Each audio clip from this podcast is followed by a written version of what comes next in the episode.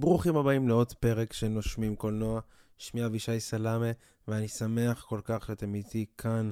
והיום אני הולך לגרום לכם קצת לתיאבון, תיאבון לא ברור, לא יודע למה. אנחנו מדברים על התפריט, שהוא מנה מושלמת או מתכון לאסון. אז uh, בלי הרבה חפירות, בואו נתחיל הלאה. פתיח.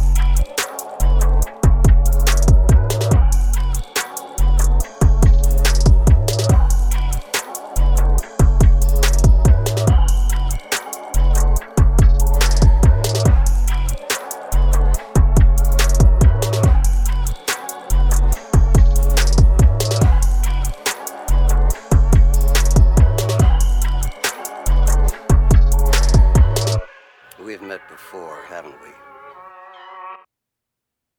אתם יודעים, הסרט הזה בהתחלה שחשבתי עליו, שהסתכלתי עליו בטריילר עניינים פה ושמה, זה סרט על אוכל גורמה של שף ברמה בינלאומית. זה עשה לי כזה תיאבון, כזה תיאבון לשתי דברים. אחד, מן הסתם לאוכל, לראות שם תמונות יפות כזה של אוכל, וידאוים יפים, איך מכינים וזה. וכאילו, ואמרתי, וואי, אני בטוח הולך לדפוק איזה המבורגר אחר כך, כאילו, לצאת, אתה אמור לצאת יותר רעב ממה שנכנסת. ודבר השני, זה התעורר בי התיאבון לסרטים. כי, כי ככה עובד העולם הזה, הטריילר היה ממש טוב, ואני אמרתי, מצד אחד, אתה לא באמת רוצה לאכול אחריו, כאילו, הסרט הזה, מי שראה ראה, מבין למה אתה לא רוצה לראות עוד ממנו, ואתה גם לא רוצה לראות עוד סרטים אחר כך. כאילו, אתה צריך איזה שבוע חופש, לפחות אני, אני הייתי צריך שבוע חופש, כי זה הספיק לך. זה, זה אחד הסרטים הכי טובים שיצא בשנת 22, אני יודע שהוא לא היה במועמד לאוסקר. הוא, הוא טוב, טוב כמוהו, טוב יותר ממנו, טוב פחות ממנו. באמת זה של טעם, אבל הוא באותו רמה בעיניי. אבל הוא בין הסרטים הטובים שיצא בשנת 2022. וזה השילוב של העלילה עם השחקנים, עם הצילום והבימוי. הם יוצרים איזשהו אה, מארג שלם של יצירת מופת. ראינו כמוהו בעבר, אבל כאילו שום דבר לא מתקרב אליו. הוא הניגוד המוחלט לקולנוע העכשווי. כזה שמציג סיפורים מפוצצים בלי טיפת ייחוס לעולם האמיתי. גיבורי על, מסע בזמן, רקומים מקבילים כמו בהכל בכל מקום.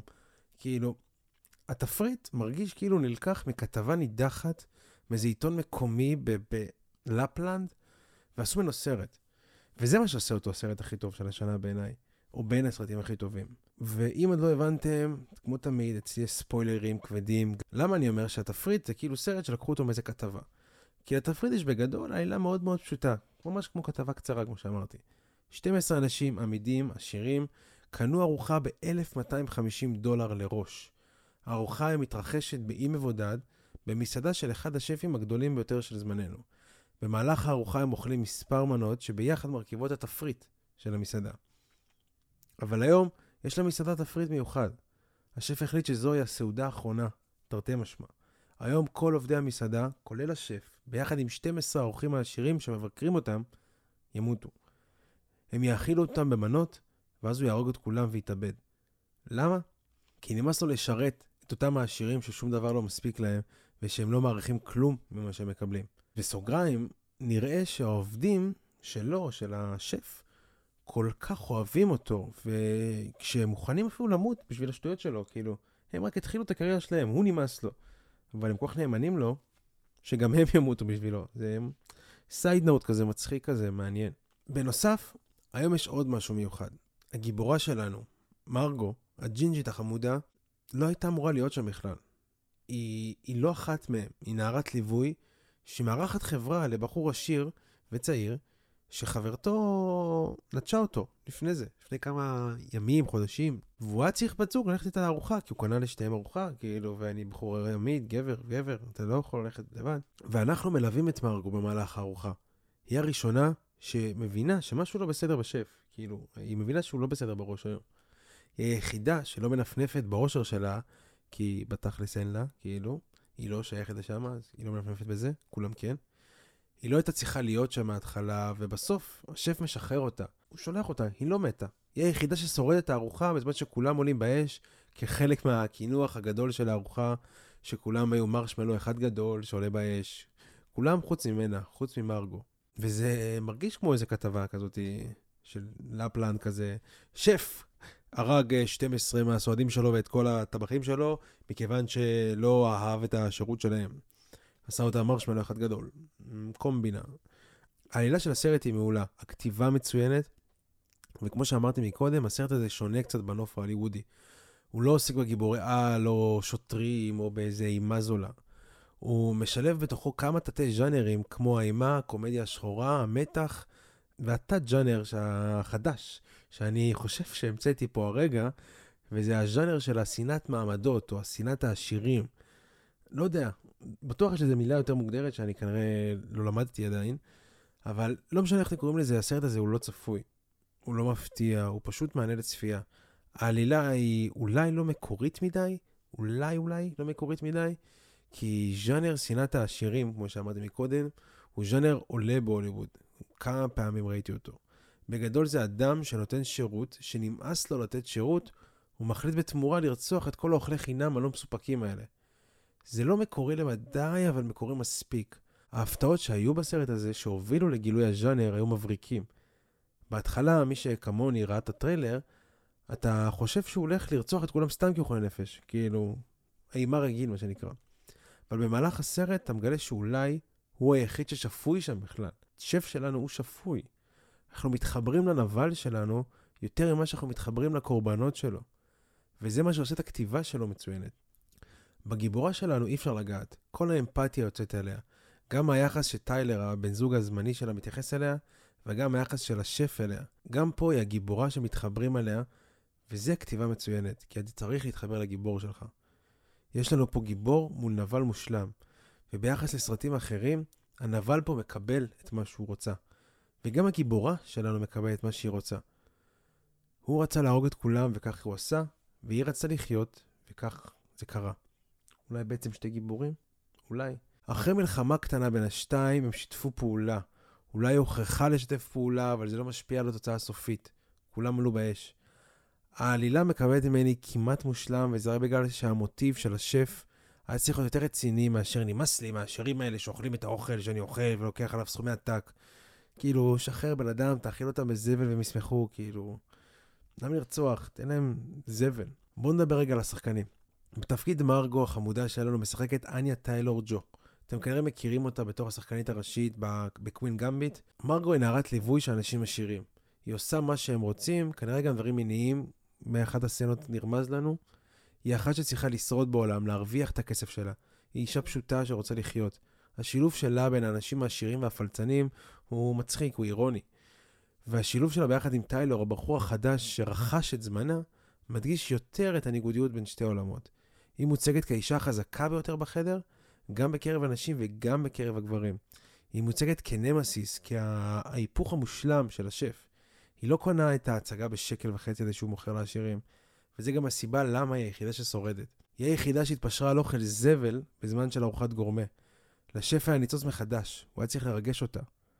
לדעת שהיא אוהבת את האוכל שלה, אחרת הוא לא שווה כלום.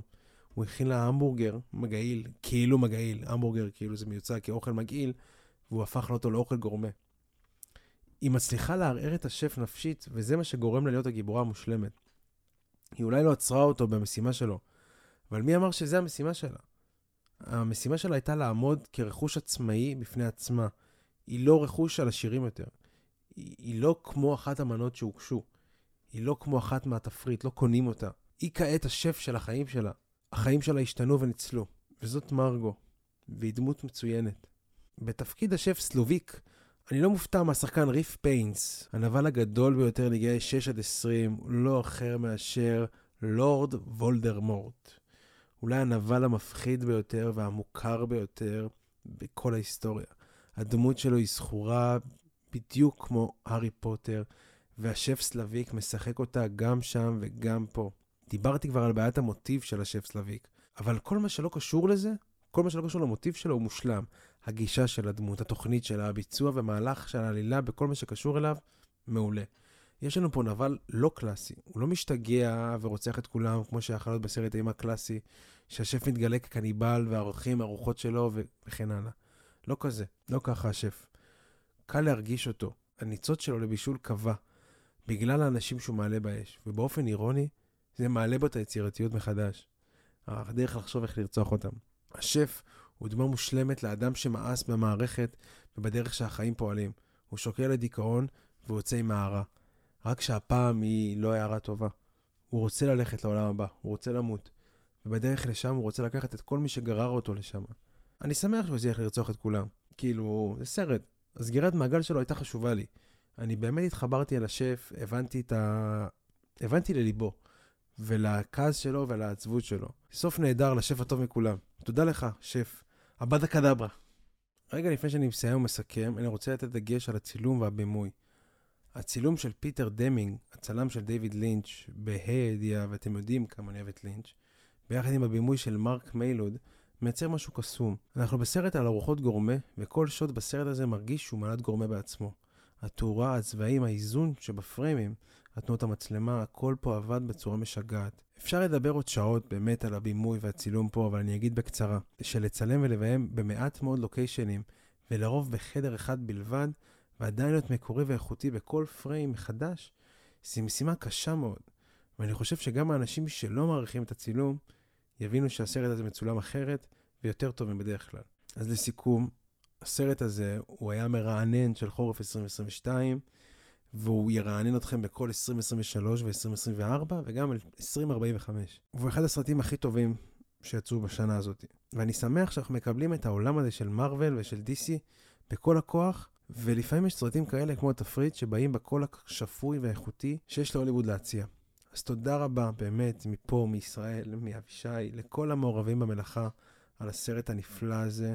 אני מודה לכם שאתם עדיין נותנים תקווה ללכת לקולנוע ב-2023, 2024, ואני אוהב את כולם, באמת. תראו סרטים. תודה רבה.